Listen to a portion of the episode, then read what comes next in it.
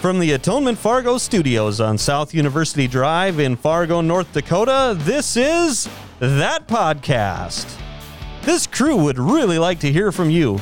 And to do that, you can submit questions or comments at thatpodcast.net. And now, here is your favorite crew of hosts with That Podcast. Hey everybody, welcome back to that podcast. My name is Ryan Janke, and as always, I'm I'm joined by Pastor DJ Lura and Sarah DeYoung, and uh, it's cold outside. It's getting there. It's terrible. Mm-hmm. I had to wear a coat this morning. No, It's October 1. It's officially fall, Yeah. Fully- Favorite time of year. fully immersed. hmm. Coats are. Uh, I don't. I don't know. I mean, I'll wear them. You- Here you're sitting with a t-shirt on. Yeah. Yeah. I got three layers. Ryan, I'm guessing Ryan was the type of kid who was, it was like January negative 20 and he was still like out in shorts and a sweatshirt. He's not cold. Yeah. yeah, right. It's not bad. Now I get after uh, Eli for that because he. I mean, um, it's cold out, man. Yeah. He just looks at me like you're so old. Yep. Your blood thins the older you get. It doesn't hold uh, yeah. the same temp as when you're young. My, yeah, my son told him to go get dressed. He comes out. He's got like jean shorts on and a tank top. Mm-hmm. and he's there's nothing to him. He's only six, so it's just like I'm like I'm looking at I- I'm cold looking at you. Aren't you cold? No, no, I'm fine. And he's not because he just runs around and Yeah. yeah, just wow. Yep. Steam's coming off the top of his head. Is Yeah, it's it's hard to to get through. You know, like Eli will say, "Oh, I'm just getting on the bus and then going into school." What if the bus breaks down? Right. and it's 20 below outside. Can happen. well, they don't exactly have heat on buses. I remember No. buses being cold when you rode them to school, especially if it was like you know 15, 20 minutes. You're just Mhm. sitting there on a metal seat, you know. With all the windows all frosted shut. Mhm. Yeah, Yeah. it's that time. I love winter. I, I love this whole season. It can go away in January. Mm-hmm. But the October, November, December Mhm. season of, of winter is just the best. You got that Christmas feel coming. Mhm. You got Halloween that leads into Thanksgiving. And for people who are not from the Midwest, you have not gone trick or treating Mm. unless you Oh. have a full, like, Batman costume with a snowsuit on top of it and a face mask covering your your little mask. And you may t- take the mask, put it on top of the face mask because it had the little string that hooked in Mhm. the back. Mhm. That's how that's how you trick or treat. I Uh, just, I actually heard this, and this is my true Midwestern showing. Is I was on TikTok last night and I was scrolling through, and some somebody had the comment where they're like, "Man, they were madder than a kid on Halloween when their parents said they had to wear a coat over their costume," and I was like, "What kind of amateur you you're wearing it over? No, yeah. You got to buy it a, a couple, couple si- sizes too big, A couple so sizes it can too fit big. a coat underneath." Yeah. well, uh, now they have these full costumes like like uh, you know they'll have the the fake muscles from the superheroes but when i was a kid your costume was basically like a like a garbage bag that had like a logo sprayed on the front of it so With you could a smelly plastic mask yes that you wore. yes with you know two little pinholes and a little thing for your mouth and That might line up with where your face actually Right. is. Yep. Or you could get the full head like Ronald Reagan Yes. or, or Richard Nixon, pull the whole thing, and that one really reeked because there was no getting away from that. And if it was used the previous year, it had it had fermented for a whole year, so it was quite an aroma There when might you be put some on over like, your head. leftover Tootsie Roll stuck to the side. Yep. Chocolate on the inside, yeah. Your Reese's peanut butter cup. Yeah. So fun. How? Man. What's Christmas like in North Carolina? It, it does it even snow there? So um, it does, but snow in North Carolina has the good sense to leave when it's overstayed its welcome. um, I can remember There's no mold underneath it when it finally melts away. uh, I, a, a couple years ago, you know, it was one of those things where there's no snow, and you're like, things are starting to look a little brown. Things are usually pretty green year round in in at least the part of North Carolina I was in near Charlotte. Um, but you, you're like, you know, it doesn't really feel like Christmas. There's not a not a tree. You, you have a tree, but there's there's no snow on the ground and stuff. Well, on Christmas Eve, my family was really pining for snow, and on Christmas Eve at the the um, 11 p.m. like uh, candlelight service, Mm-hmm. as we were leaving, snow just started coming, Nice. falling down. Yeah, as people were heading back home, and it, that was that's a that's a Christmas memory I don't think I'll ever forget of just you know wanting snow, and all of a sudden just this beautiful little snow comes down, and it comes down nice and with no wind. It's not like here. I mean, they have mountains and buildings that block wind, as compared to here, where it's just everything's flat. So when the Mhm. wind comes, it's Yeah. and um, and so there were kids on Christmas Day able to go out sledding, and it was maybe like an eighth of an inch of snow, Mm-hmm. but everyone was out sledding, and by like like the afternoon of Christmas Day, it was all gone. Mm-hmm. It was all gone. Did they really shut down schools and everything? They did. They Really? did. And I never understood this. A- Again, someone of a higher pay grade than me probably understood this, but the way that they would de-ice the roads Mhm. is they would use um, basically like ocean water. So Oh, because it's salty. because it's salty, Okay. so it would melt. But then if the temperature dropped below freezing during the nighttime, Mm-hmm. the next morning you just have basically these, you know, Yeah. Luge. Uh, More sledding. yeah, more sledding and Hey, it's uh, it, it's job security for the street department, man. True. I guess so. Well, and and you know the the ocean is right there, so there's an abundance of this stuff. Yeah. But I always thought that was so odd. I'm like, that's not gonna work the way you think it's gonna work. But I think the thinking is, if we just do it enough times, the snow will go away in a couple Mhm. of days, and it'll be above freezing again. So Yeah. I'm probably going to get hate mail from this, but I'm still dreaming of brown Christmas again this year. no snow. No snow. Mm-hmm. No, I'd love it. Just once. What? No. I'm gonna give you hate mail right now. well, I was just I'll thinking, say it to your face. Yeah. I won't even send it. No. Well, that's when you were talking about Christmas Eve snow. I remember there was one time when I was a kid that it was pretty warm that year. Yeah. And I was distraught. I was like, there's no, like, it hadn't been very cold. There wasn't a lot of snow or anything on the ground. I was like, how is Santa going to get to my house? How does a sled move without snow? Yes, I'm like, it's going to be too, like, I just remember, like, there was some, I don't even know the name of the movie, but there was some movie where it was like, oh, Santa has to come rescue somebody in the summer and, like, the reindeer can't handle the heat. And I was like, Mm. mom, dad, like, this is, we can't do this. There needs to be snow. this is serious. yeah, it's serious business. That's, you know. So what You do the ra- snow. what do the reindeer do for places like uh, you know around near the equator? I don't know. So so with with Santa's powers, what happens is I was going to say, you guys are the parents. You should have an answer for this. that while everyone is sleeping, a light snow comes and Mm. covers everything. And then Santa's able to make his deliveries in, you know, a million houses in like 0.2 seconds, Yeah. right? And then the snow just Ah, See, goes away by morning. so he's got a cloud following him, Mhm. a snow cloud. it, Frosty, the snowman, Mhm. Yeah. travels with him and gotcha. it's right next to the magical key that lets you into everybody's house that doesn't have a chimney. oh, okay. there you go. I gotcha. Hmm. You learn something new every day. Yeah. Yeah. Speaking of learning, That's, thi- that's as good a reason as any I can think of. well, speaking of learning new things, we have a lot of questions that have come in, and so we're gonna have another question uh, answering session. Great. Rapid fire. Okay. Well, the first one, and this comes from Avis. Several of these All came right, from Avis. Avis. Yeah. What is it like to work at a church? And and uh, I'll just uh, I'll read the whole thing. The The rest isn't really a question, um, but I'll I'll read the whole thing.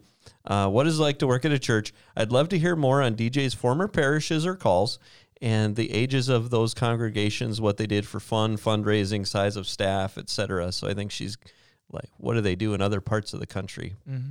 So So on the first part, what what is it like to work in a church? Um, well, for me, it, it really is is each person is probably a little different. But when people ask me how I'm doing in the morning, it's a little tongue in cheek, but I kind of mean it too. I'll say I'm living the dream. hmm Um, I'm doing what what I really feel I should be doing, and I feel fulfilled by it. hmm Uh, serving people, sharing the gospel, um, being being a minister of of of Jesus Christ. Um, I can't imagine doing anything else. Now, just like any other vocation, there's going to be bumps and you really know that you're carrying out your vocation if by the end of the day you just feel sucked dry. Like i didn't have another ounce to give. Um, there's nothing left. Like last night after all of our wednesday activities i didn't i didn't even make it to nine o'clock. I just was like "Ah, i'm going to bed.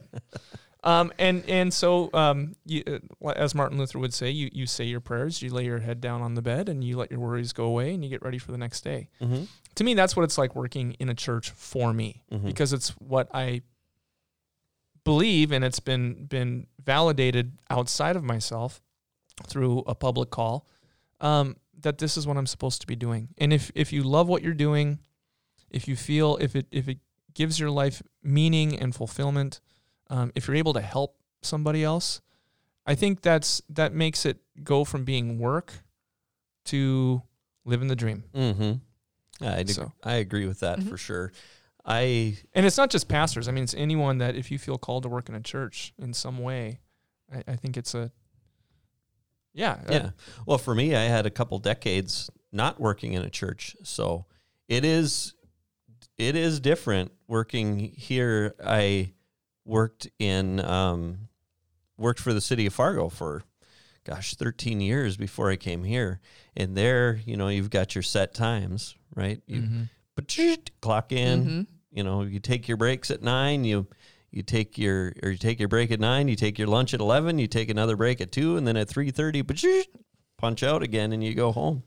And That's um, where that phrase "good enough for government work" comes. yeah, right, right. I mean, there were times because I was on the street department that you know we needed flexibility. We had to sometimes stay later, or come in, or work all sorts of weird hours. But the routine was always the same. You knew when you punched That's in. why you don't like snow. that explains Yep. so much. The the two o'clock snowstorm where you two a.m. where you got to be up and clearing Oh, those roads for the Yeah, seven a.m. traffic. Yeah, I don't do it as much anymore. Um, but I used to. I couldn't even enjoy a football game. Like the weather oh. could be fine here, mm-hmm. and I'm watching a, a game. You know, the the Giants are playing, or the Browns are playing, the Patriots, and it's snowing like crazy. And I'm thinking, oh, those those poor fans of that team who live there, they got to be out clearing the streets right now. So your 1st You're having empathy for other say. cities. Well, or did did how, did you get the like? So I can relate this to. I worked in retail for five years. So my first year not working a Black Friday, I went to bed at like nine, ten o'clock on Thanksgiving, and I woke up at two a.m. in like dead sweat of like, I need to be there.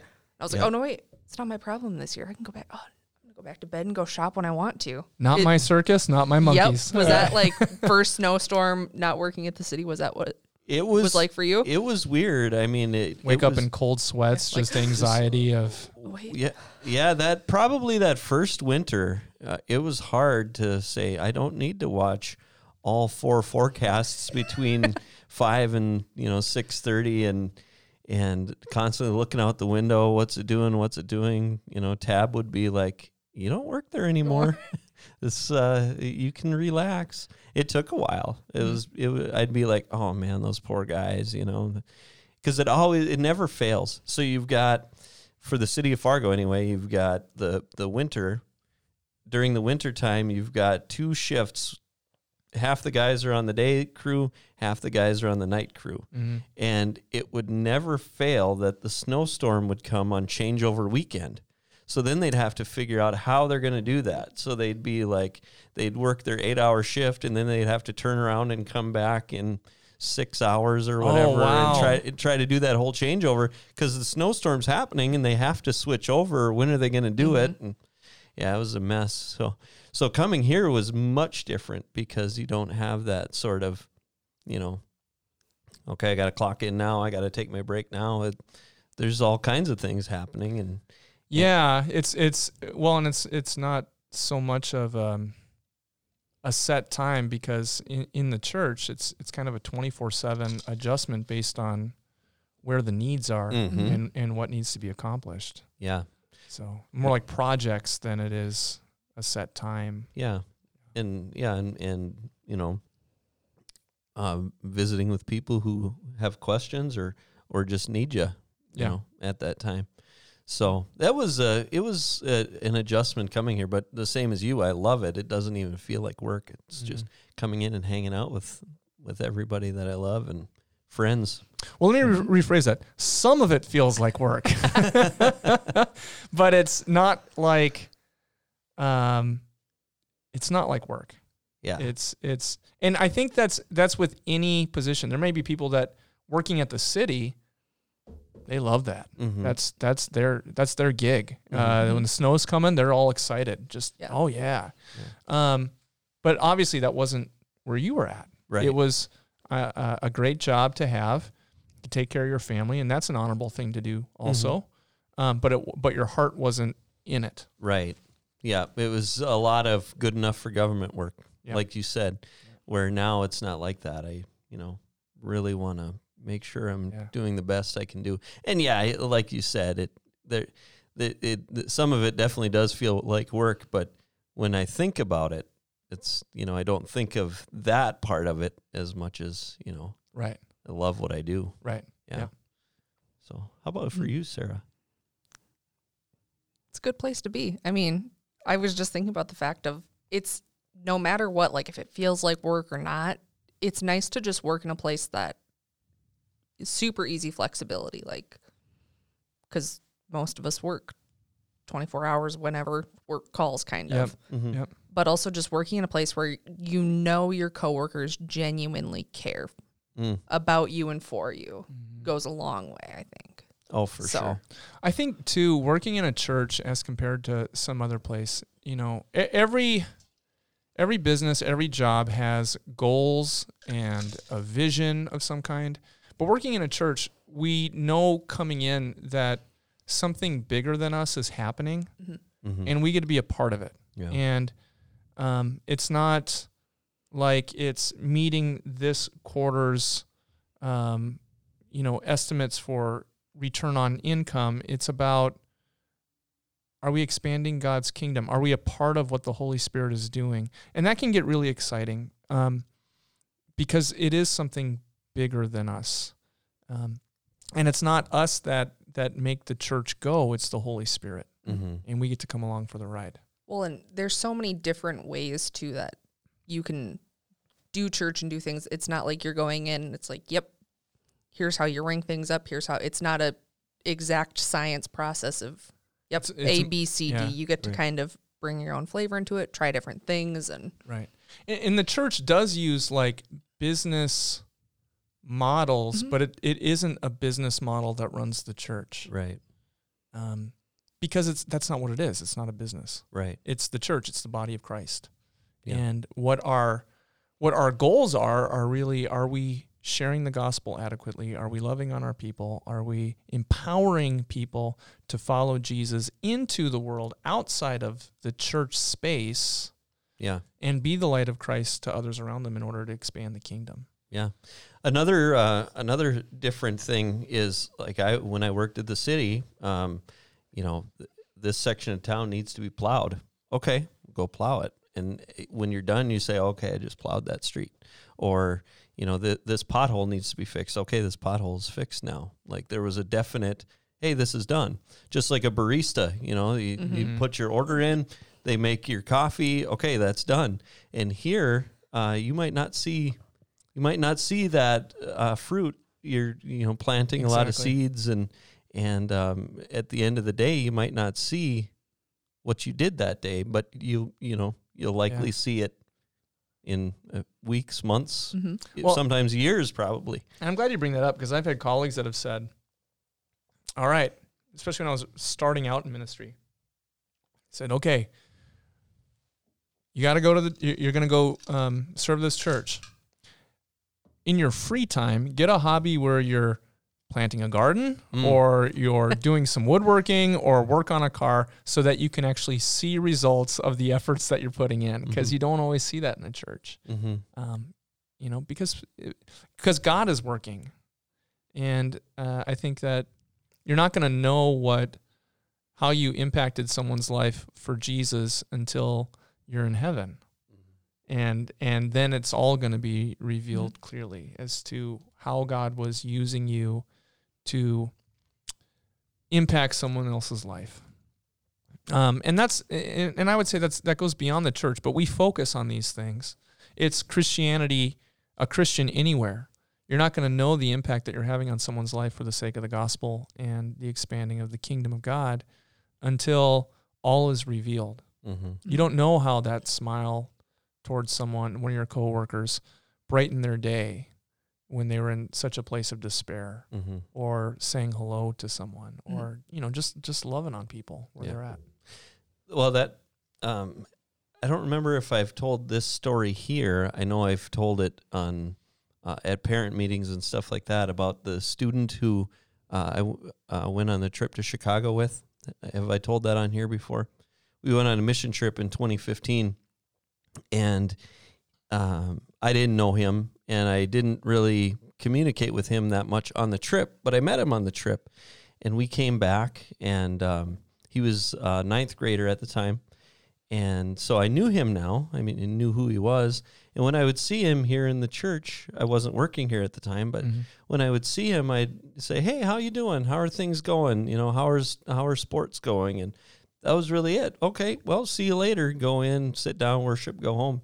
And whenever I saw him, it would just be like, "Hey, how you doing? You know, how are sports going? How's school going? That kind of stuff." Right. And that was really all it was. There wasn't anything more than that. And time went on, and one day I was sitting at home, and I got a Facebook message from somebody who I wasn't friends with on Facebook, and I'm like, "Oh, what's this?"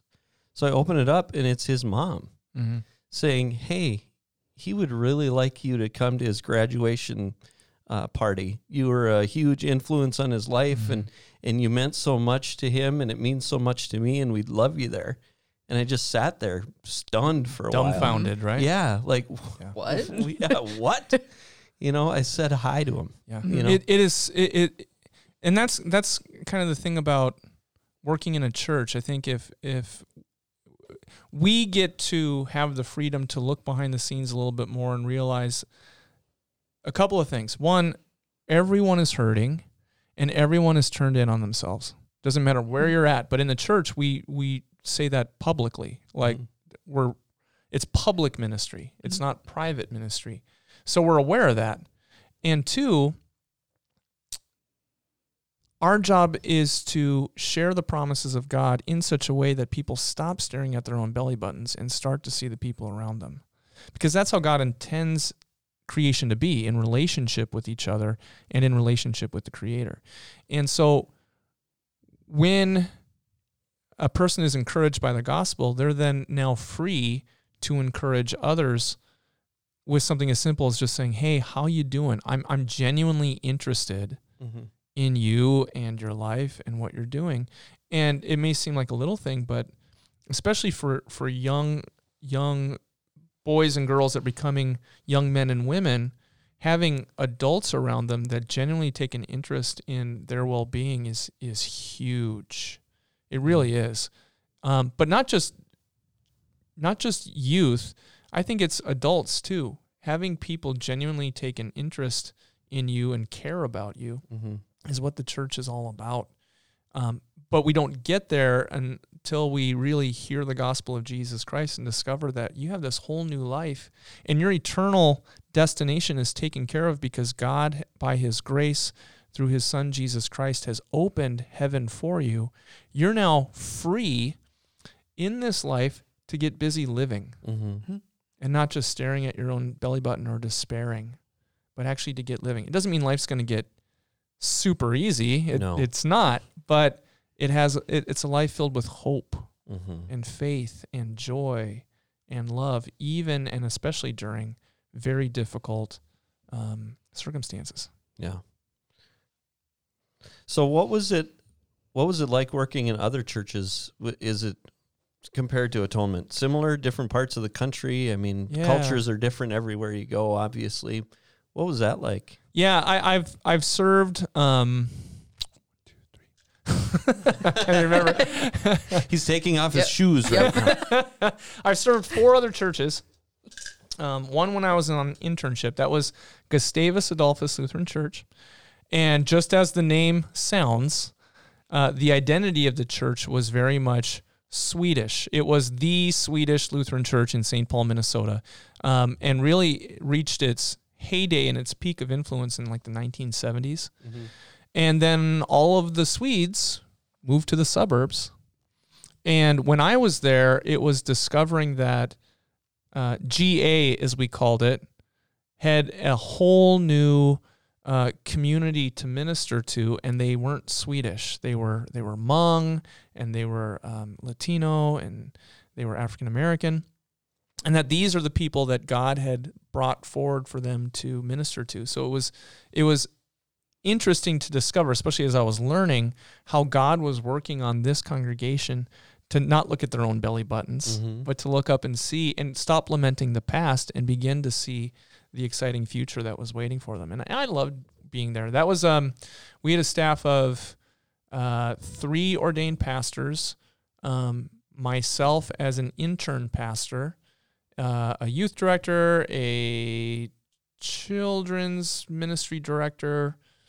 Um, we had a full time choir director organist who was like a doctor of ministry and they had this huge organ and it was just it was powerful to hear him play um and and we had two worship services we had a, a traditional worship service and a contemporary worship service and um it was it was great i really enjoyed being there in the time i was there for two years i stayed i was their intern for one year and then i stayed their second year uh, the my last year of seminary i stayed on as their youth director Okay.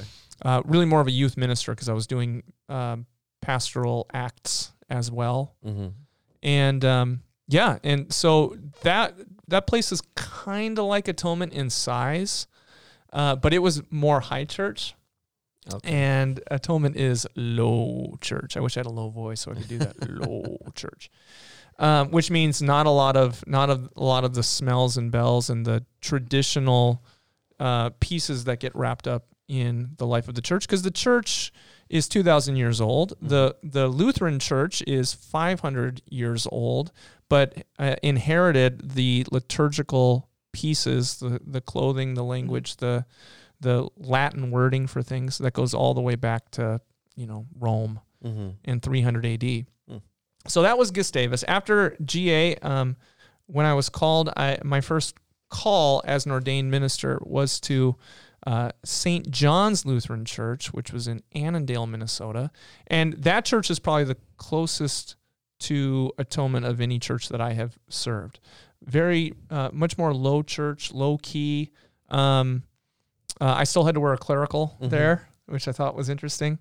Um, but they they had uh, one traditional service, one um, uh, contemporary service, and they also uh, had two pastors on staff, um, uh, a couple a couple office manager stuff, and GA did too. Um, much the same kind of staffing, a little less than what we have at Atonement middle school youth director, high school youth director, children's youth director. Um, and they were they were very good about trying new things for the sake of the gospel in their area. That was that was a lake town. Mm-hmm. There was 26 lakes around Annandale, and it's just south of St. Cloud. So we would have um, uh, uh, more people that would come during the summertime Mm-hmm. And attend at uh, St. John's, but they were they were roughly about the same size as Atonement. I think at, at the height of it, we were worshiping about 500 a Sunday. Oh wow. Um, after that, I served a church in uh, the suburbs of Philadelphia, uh, a place called Kimberton, which is a stone's throw from Valley Forge. Um, if if anyone knows their history, if you don't, go learn about George Washington and what Valley Forge is. Uh, and that place was really interesting in that it was their identity was they were the small country church on the hill, and the city had grown up around it. That church um, was founded in 1876, and so um, it's it was known as Centennial Evangelical Lutheran Church because it was founded on the centennial of our country. Okay. Um, a little smaller. I, I think we worshipped maybe 150, 160 a Sunday. Uh, had two worship services there too, one traditional, one contemporary. Um, very much traditional in the sense of of um, pastors wore clericals, which actually wasn't a bad idea. Um, being in that part of the country because it's much more Roman Catholic than it is Protestant, and you know, I I would serve people in my community that would be even in places like it, when accidents would happen, Mhm. they would go to downtown Philadelphia near Center City, and that was known. It was a great place to go during the daytime because you would see things like the Liberty Bell is down there, Mhm. and uh, I think the the Constitution, like uh, it's not the original one, but Right. it's Independence place Hall. Independence Hall. Yeah, a lot of lot of history down there. Ben Franklin is is is buried down there. Um, but at nighttime, it wasn't a safe place to go. So when I would go down there, um, the the Thomas Jefferson Hospital, this really old hospital, um, you would have to park several blocks away from it because it didn't have its own parking. So I'd be in a in a parking garage, but I'd have a clerical on. And I never had a problem with anybody. Um, I'd walk a couple of blocks, and no one, no one gave me a hard time. But I think part, but everyone called me father. Like, hey, father, how you doing? Hey, keep it up, father. Uh, keep doing your thing. And so I'd be walking down with a Bible in one hand, just One of like, the best hey. like forms of armor. Nobody wants to Right. be that guy. right, right. You know, even even troublemakers will leave Yeah. the pastor alone. like, if you're- ooh. so anyway, but um, that was really interesting culture wise because uh, there was also uh, where I lived was right on the the um, edge of Amish country.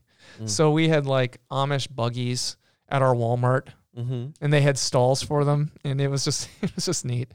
And so um, that was a that was an interesting experience. It was a great church to serve. Um, but they it, their identity really was we are the the the small country church on the hill and they were happy with that. Um, so then the the church that I served after that is uh, in Charlotte, North Carolina, St. Paul's, and they also, gosh, what did we worship at our height? I want to say we were like 260 Okay. to 300. We only had one service, Oh wow. one service, and they were very traditional. It Okay. was it was. Uh, it- they that church was founded in 1830. Mm-hmm. So it was one of the oldest churches in, at least as far as in Lutheran circles in that part of the country. And in North Carolina, uh, there are very few Lutherans, except where where I was located in in this place in Rowan County, just north of Charlotte. But the whole rest of the state is like Baptist. I Mhm. If you were to look at a map and be like, "Where are the Lutherans?" it would light up like a light blue in Rowan County, Mm-hmm. and you're like, "Okay, well, where are the Baptists?" The whole state would go black. I mean. And so, so you have a different feel. You have a bit of that southern hospitality because a lot of a lot of what happens in church is cultural as well. Mm-hmm. But wherever I went, everyone knew the small catechism. Mm-hmm. We sang the same hymns. We you have that same language, and Lutheran theology is a, a learned language. Mm-hmm. Uh, it it doesn't just come immediately. It- but it's the same with all types of theology. It's a learned language to understand what is being expressed from the Word of God. Mm-hmm. Uh, when you're seeking answers to those life questions, what's the meaning of life? You're going to hear something different Right. depending on um, what Christian background you come from, Yeah. because they emphasize things differently. And and there's re- there's the reason why we have Lutherans and Baptists as Catholics is that we don't agree on every point. Mm-hmm. There are Mhm. differences, and it's okay to recognize those differences. Yeah. Um, it doesn't mean that that Baptists or Catholics aren't going to heaven, Mm-hmm. but they are just different enough that I, you know, the individual is not convinced that if I'm a Lutheran, I'm not convinced by Roman Catholic theology, and I'm not convinced by Baptist theology. Lutheran theology sings to me Mm-hmm. and teaches the truth of the gospel and sets me free, gives Yeah. me hope. Um, so St. Paul's was um, a smaller staff, uh, one pastor on staff, and we had, and, and the same with um, the same with the staff in in uh, in Pennsylvania. Was about the same. It was one pastor, one youth director, uh, music director, um, uh, two staff uh, office staff people, and um, at St. Paul's, it was one pastor, two office staff people. We had a parish nurse. Um, we had a youth director. We had an organist and a music director, and uh, a couple other positions. I think there's like nine positions altogether. Okay. Um, but yeah, it um, you get cultures in church, and those cultures reflect what's most important. Mm-hmm. Um, and you have seasons in church. You, you have, you know, highs and lows and dips in the direction of the church because sometimes we can make idols out of our own projects that back in the 70s this really worked well, but it's not working today, but Mhm. we're still doing it. Maybe we should try something else, but this is the way we've always done it. Mhm.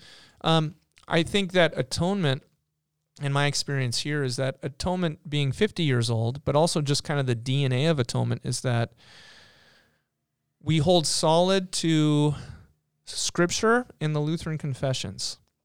The strategies by which we share the gospel will adjust accordingly depending on what's happening in in the community. Mm-hmm. And that's really refreshing because it's not easy that if you've been doing something a certain way for so long and then the culture shifts around you to adjust to the culture for the sake of the gospel, well, we want to lean on things that we know have always been there and are comforting to us. I mean, we all have personal things that we love. Like you, you could talk about Christmas. Well, what, what do you need to have for Christmas? I remember as a kid, we would get these bags that would have peanuts in them Mm-hmm. and little like Ribbon candy. yeah. and I'm like, oh, that's so great. Yeah. Well, you know, I haven't had that at a church in a long time. Mm-hmm. But, you know, I think back on that fondly. Um, do I think that we need that at, at atonement? Not really. I mean, you know, it's a nice thing, but it, it, it it's not an idol that needs to be assuaged and brought out once a year. You- Right. you know what I'm saying? Yep. And in churches anywhere, we can get wrapped up in those things that we like that had meaning to us without realizing that just because it had meaning to you doesn't mean that it's going to have meaning to the next generation Yeah. Mhm. because they may be using a different mechanism by which to hear the gospel. A, a good example is screens Mm-hmm. there are churches out there that really can get wrapped up over screens in worship as if it's taking away from something. But the fact of the matter is, for Lutherans, theologically speaking, the sanctuary is not the sacred place, Mm-hmm. uh, or the worship space is not the sacred place. The sacred place is the word proclaimed. Wherever that is, there you have the sacred place because Christ has shown up in your midst. It's Mhm. Christ who's sacred, not these other things. Mhm. All the things that we use in church are really to teach the gospel and reinforce that gospel message. And there are things that have been passed on to us into the 21st century that were originally there intended to teach a non literate culture Mm-hmm.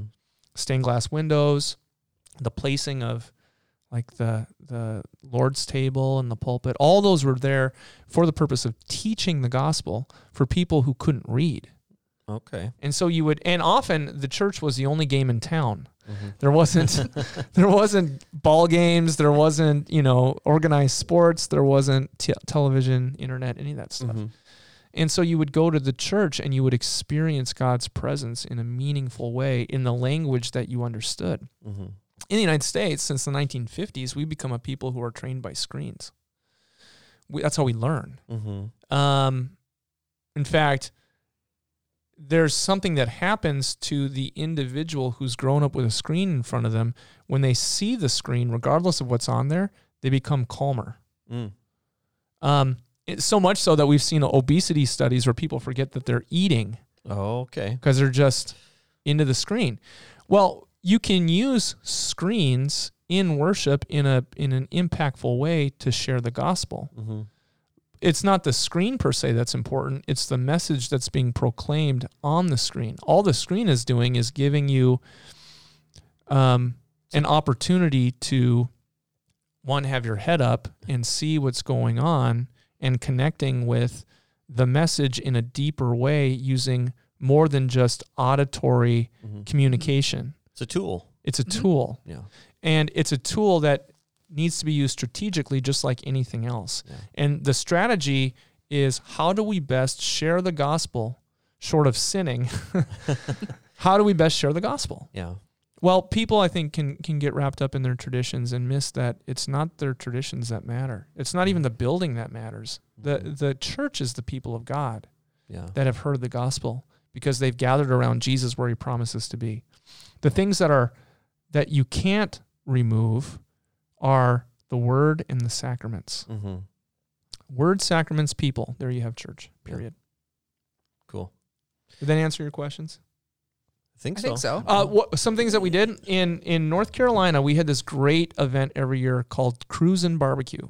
Ooh. Yeah, this is our big event every year. This is this is really what the church was really got got um, active and engaged in sharing the gospel with their neighbors, because um, everyone in the in the congregation was on deck. What we had was like a five hour window once a year, where we had a car show Okay. In the church parking lot, and we got more classic cars than even professional shows in North Carolina and South Carolina. We'd have 100 to 150 entries. We would give away trophies, um, and along with that, we would have uh, uh, with that entrance fee, we would have raffles and and when the cars people could come around and judge for their favorite car. Anyone who was attending could say this is my favorite car and put a vote in for it. Um, but what we would also do is we would have a cruise a poker cruise and so you would get five carts and the best hand and the worst hand would win a prize and you would drive to different churches that we would partner with in Rowan County in these five spots in your fancy car. And it was just it was just a, a, a cruise thing. And this is NASCAR country, so people love Yeah. this stuff. And um, so there would be this this just great event. We would have things like um, we did like uh, DNA testing for people to help with with uh, blood illnesses and so on. Oh. If you wanted to be a donor, we would we would set up different things like that. Um, and then we would have this barbecue, this uh, pit roast barbecue chicken that was melt. Uh, you know, it, it would just pull right off the bone. It was delicious. Now, who had the recipe for that? well, there was a company that we worked with I in need town to speak with this person. and it was it was phenomenal. And we would raise literally, um, I think the last year that I was there, they'd done about ten of these by that point. I want to say we raised thirty thousand dollars. oh wow. and we we raised the money to give it to usually someone in the community who had um, some type of illness where their medical bills were just off the charts, Mhm. and we would just go and pay all their bills. Oh wow. And people loved it, and, Yeah. and and the entire community rallied around it. Mm-hmm. And it was really what what St. Paul's was known for in the community more than anything was that was that event. Neat. So That's cool. That sounds really cool. Yeah. Paul and I have talked about getting. we might be able to get something like you know scheming with with all of his his ideas. Pastor Cross Yeah. getting a cruise and barbecue in Fargo Moore. That'd be kind of cool. I'd love. We, we need a smoker. I I know a guy who might have a smoker or two. Okay, so uh, the next question again comes from Avis, and since we're on the subject of of all the different uh, churches that you've served at, uh, this is probably different at different churches. What process do people go through to become a member? Yeah, uh, come and attend. Mm-hmm. Um, if you're not baptized, get baptized Mhm. and you become a member. That's one way.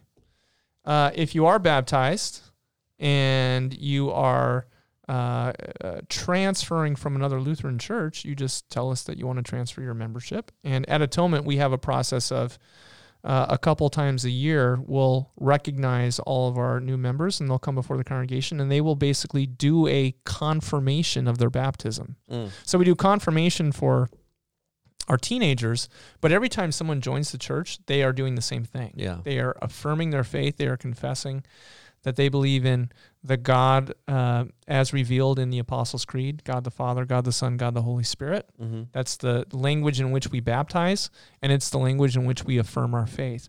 And when those um, when that happens, you become a member of Atonement Yeah. I through know. baptism or through affirmation of your faith. so when I became a member here, and this was ten years ago, there was um, I can't remember several weeks uh, on a you know say a Monday evening or a Tuesday evening where we would sit and, and learn all kinds of things and and do that, but we don't do that anymore. Yeah, that's that's that's known as a time of catechization. Mm-hmm. Um, and that's an old, old practice. It's it's really what we do with uh, the kids when we raise them in the faith, because we baptize infants. Mm-hmm. The strategy, or, or at least the thinking, is that for those who are raised in the church, we go through that process of catechization. Most churches do something like that with their new members, just to know that, just to make, make their members aware of what this church is all about, but also for the the church to get a sense that yeah, this person really um, believes this that wants wants to follow Jesus, and so there's usually some form of catechization. It can be as simple as as one or two conversations with prospective new members um, to a full blown course. Um, Mhm. uh, I've done I've done it in different ways. I've done like five sessions. I've done I've even used Alpha as a catechization program for some people. Okay. I feel like we need to. Is there is this feedback coming on? Uh, Yep. Are you able to hear it on the? I don't know. We've we've got uh, we've got some racket Yeah. happening outside.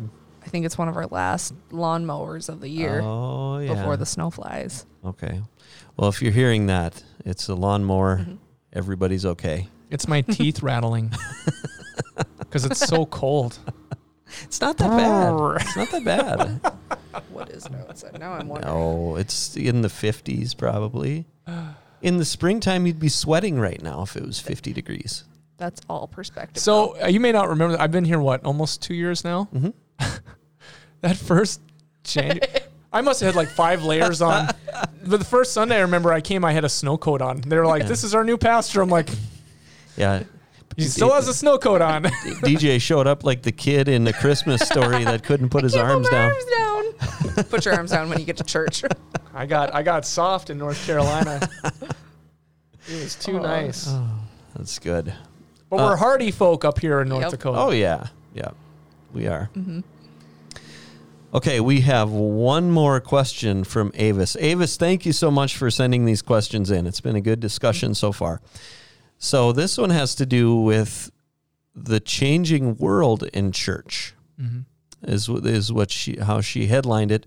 Um, she talked about um, former pastors who would not marry couples who were living together. Mhm. Um, she knew a couple that uh, actually had to move apart before the pastor would marry them. Um, but she also um, saw examples of people who had been divorced or had children who were doing the same thing, and the pastor had no problem marrying them. Sure. So, um, what what can you tell us about that? Yeah. So um, I think what we're talking about is a bit of um, expectations as compared to requirements, and this uh, how you respond to where people are in their life, um, especially around something that is as important as marriage and family, uh, is often motivated by the culture around you. So there was a time where if you were living together before you were married, uh, the church didn't really have to do a whole lot of anything. The culture itself would do it for you for for the purpose of um, protecting and honoring individual persons. Um, what's the right word? Um, credibility Mm-hmm. you know i got a, their rep Okay. so to speak that that they're not um, bad people that they're not you know fooling around causing trouble Mm-hmm. and that goes back a long time in history couple thousand years up until basically the 1970s where in the united states at least there has been more uh, living together outside of marriage as normative Mm-hmm. Okay, so that's a shift in the culture. Well, what does the church teach? The church still teaches, regardless, um, uh, one man, one woman in marriage, no sex before marriage. That's the norm. Mm-hmm. Uh, that's not the world we live in. So, how does the church then interact with people who, for whatever reason, are not keeping with the tradition of the church? Well,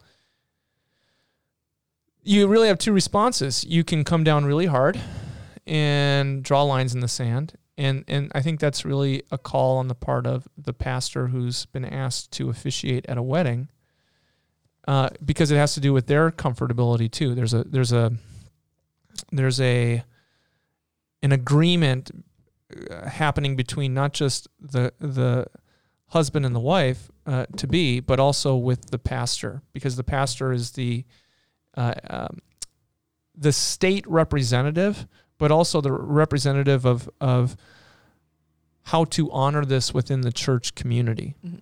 Okay. Mhm. Now, my feeling, being someone who was born after 1970 and have has grown up in the culture of people living together before they get married, is to say, I also teach one man and one woman in marriage, and that that's the proper place for sexual expression. If you're doing it before marriage, there's two things eh, that I think about when a person comes to me. One, well, if you're already engaging as a husband and wife before marriage, at least you're moving in the right direction to honor it because marriage is meant to protect the the man and the woman because prior to marriage all bets are off. Mhm. There's no there's no legal ramifications of breaking that union. Mhm. Uh, you can play at it, but until you actually put the ring on the finger, all bets are off. Right. So there's a bit of that. Um, but it's also, you know, you, you've been living this way, but you want to do the right thing. I see that as, as moving in the right direction of wanting to make it official. Um, so usually what I will say is that if, if people are already living in a marital arrangement prior to being married, um, good let's let's move forward and then we have a conversation and something we also do is confession and absolution which is forgiving your past which may not which which may be engaging in in sexual behavior even with someone who is not your spouse to be Mhm. to forgive that to move beyond that and to move forward in your relationship together that is made um, not just an idea but an actual thing through the wedding through Mhm. the the marrying each other. It's no longer an idea that i love you or that i i will spend the rest of my life with you. I am committing myself to you. Mhm. and that commitment is what actually makes marriage work. It's not the feeling of love. It's the feeling of commitment that i'm going to choose daily to have my spouse's needs and wants be more important than my own Mhm. that will get a marriage couple through any trial that they face. Our culture has made marriage really into it's a feeling about love. And we don't even know what love means in this culture anymore. That's how far away we've moved away from a biblical ethic. Um, and so it's it's it's reteaching that. Um, and so if you meet people that are living together prior to marriage, but they want to get married and they're planning on getting married, my feeling is usually let's get this done as soon as possible. You're already living in a in a marital relationship. Let's Mhm. let's make it official Mhm. and to teach them about the importance of honor and commitment and how that will bless their relationship their entire life long. Because I'm usually not concerned about a couple's wedding. I'm concerned about their marriage to come. Mhm. Um, so yeah, so that's that's where I am at on that. I don't I don't uh, you know disregard pastors that are like, no, I, I want them to just take a break, Right. and and that's fine too. It, it really comes down to whatever the pastor thinks is in the best interest of the couple. Yeah. Now, when it comes to divorce, again, divorce is not something that we teach in the church as being normative or God's intention, because the Bible basically speaks of it as not being God's intention. However, there are places in the Bible where divorce seems like it is um, the least harmful direction within a broken relationship. I kind of speak of, of divorce as being like death because that's what it is. I mean, I've never ever had any couple that was getting ready to get married in, in our pre counseling. I've never said to them, but wait till you're divorced. It's going to be so great. Because it's not. It sucks. It is Yeah. death. It's a death of that relationship. Mhm. Well, what do you do when death has come near? You need to mourn it. Mhm. You're going to mourn it whether you want to or not. You're going to grieve it. Um, and divorce can almost be worse because in the grief process of the death of a loved one, there is there's a, a, a funeral service which brings kind of the point of this person is no longer here. Mhm. Um, in a divorce, that corpse is walking around. Yeah. And if you have children, you got to engage with that Mhm. person. Yeah. And so it's it's learning to discover forgiveness for that person. And and the Bible even gives the suggestion that if you get a divorce, uh, one miracle of God is to bring about reconciliation between the divorced parties. But I see divorce as death. Mm-hmm. Um, but what kind of a God do we have? We have a God who brings new life Mhm. out of death. Um, and so, depending on, again, the circumstances, and this comes down to the individual pastor, is it a godly thing for a divorced person to get remarried and to have two families become one? That that's a conversation that needs to happen, and it's not like it's not like there's a clear line drawn in the sand to say, uh, in all circumstances, no. In all circumstances, yes. Mm-hmm. It really comes down to um, what is happening with that new couple. My feeling is that if marriage is a death, if if divorce is a death, then there is a hope for new life and a hope of a of of a relationship that will be honorable and committed to one another. Because divorce happens in a couple when one or the other stops committing to the other person emotionally, physically. Um, it's where abuse can enter in. And usually it's one party or the other uh, refusing to honor the other. Mm-hmm. Well, that's a death. And there is hope for new life after death. And so, as divorces are concerned, again, it really depends on the circumstances of the two people who are wanting to get married or remarried. Okay. Did I dodge that question well enough? Or did, No, does that, did that make sense? Yeah, Yeah. it did. It did make sense. So we actually have some some more questions, but we are out of time for today. Um, so, but one thing we would like to ask you all to participate with us in, we got a question from Enoch. Enoch has sent us questions before, and uh, uh, Enoch, we appreciate your questions as well. And his questions revolve around a book by C.S. Lewis called The Screwtape Letters. And I had never heard of this before Enoch sent the question in. Um, Pastor DJ, you said you've read it before. Uh, I'd like to read it before we get into it because after uh, uh, checking it out, it looks really interesting. Yeah. So we are going to, uh, Hold off on that Yeah. one. yeah, that podcast book club. yeah, I want to. I want to read it, uh, um, and and uh, um, if any of you want to read it as well, in a few weeks we'll we'll get after that question. We'll have a, a full blown review. Mhm. yeah, because it sounds like it's letters. fantastic. So Excellent. cool. So, um, um, Pastor DJ, would you mind praying us I'd out be today? happy to. Gracious God, thank you for the conversation that we've had today.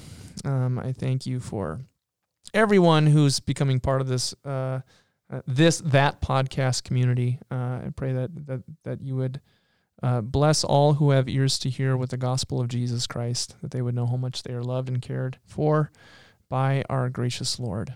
All this we ask in Jesus' name. Amen. Amen. Thank you all for joining us again today. For Sarah DeYoung, Pastor DJ Lura, I am Ryan Janke, and you can join us next week for, I'm saying it, I don't care, another riveting episode of that podcast. You can also join us on Sunday mornings. Yeah, you, you can. forgot half your spiel.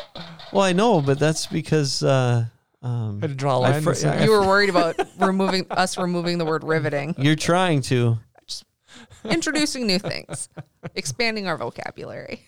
Well, in the meantime, yes, we do have services every Sunday morning at 9 and 10:30 at atonement.live, atonementfargo.org, and on the YouTube by searching Atonement Fargo. So, thank you all for joining us. We'll see you again next week. I'm not saying it twice. It's a once an episode. I'm just gonna Emmy. I'm gonna Emmy Emmy music you out of here. all right, see you later everybody. Thank you.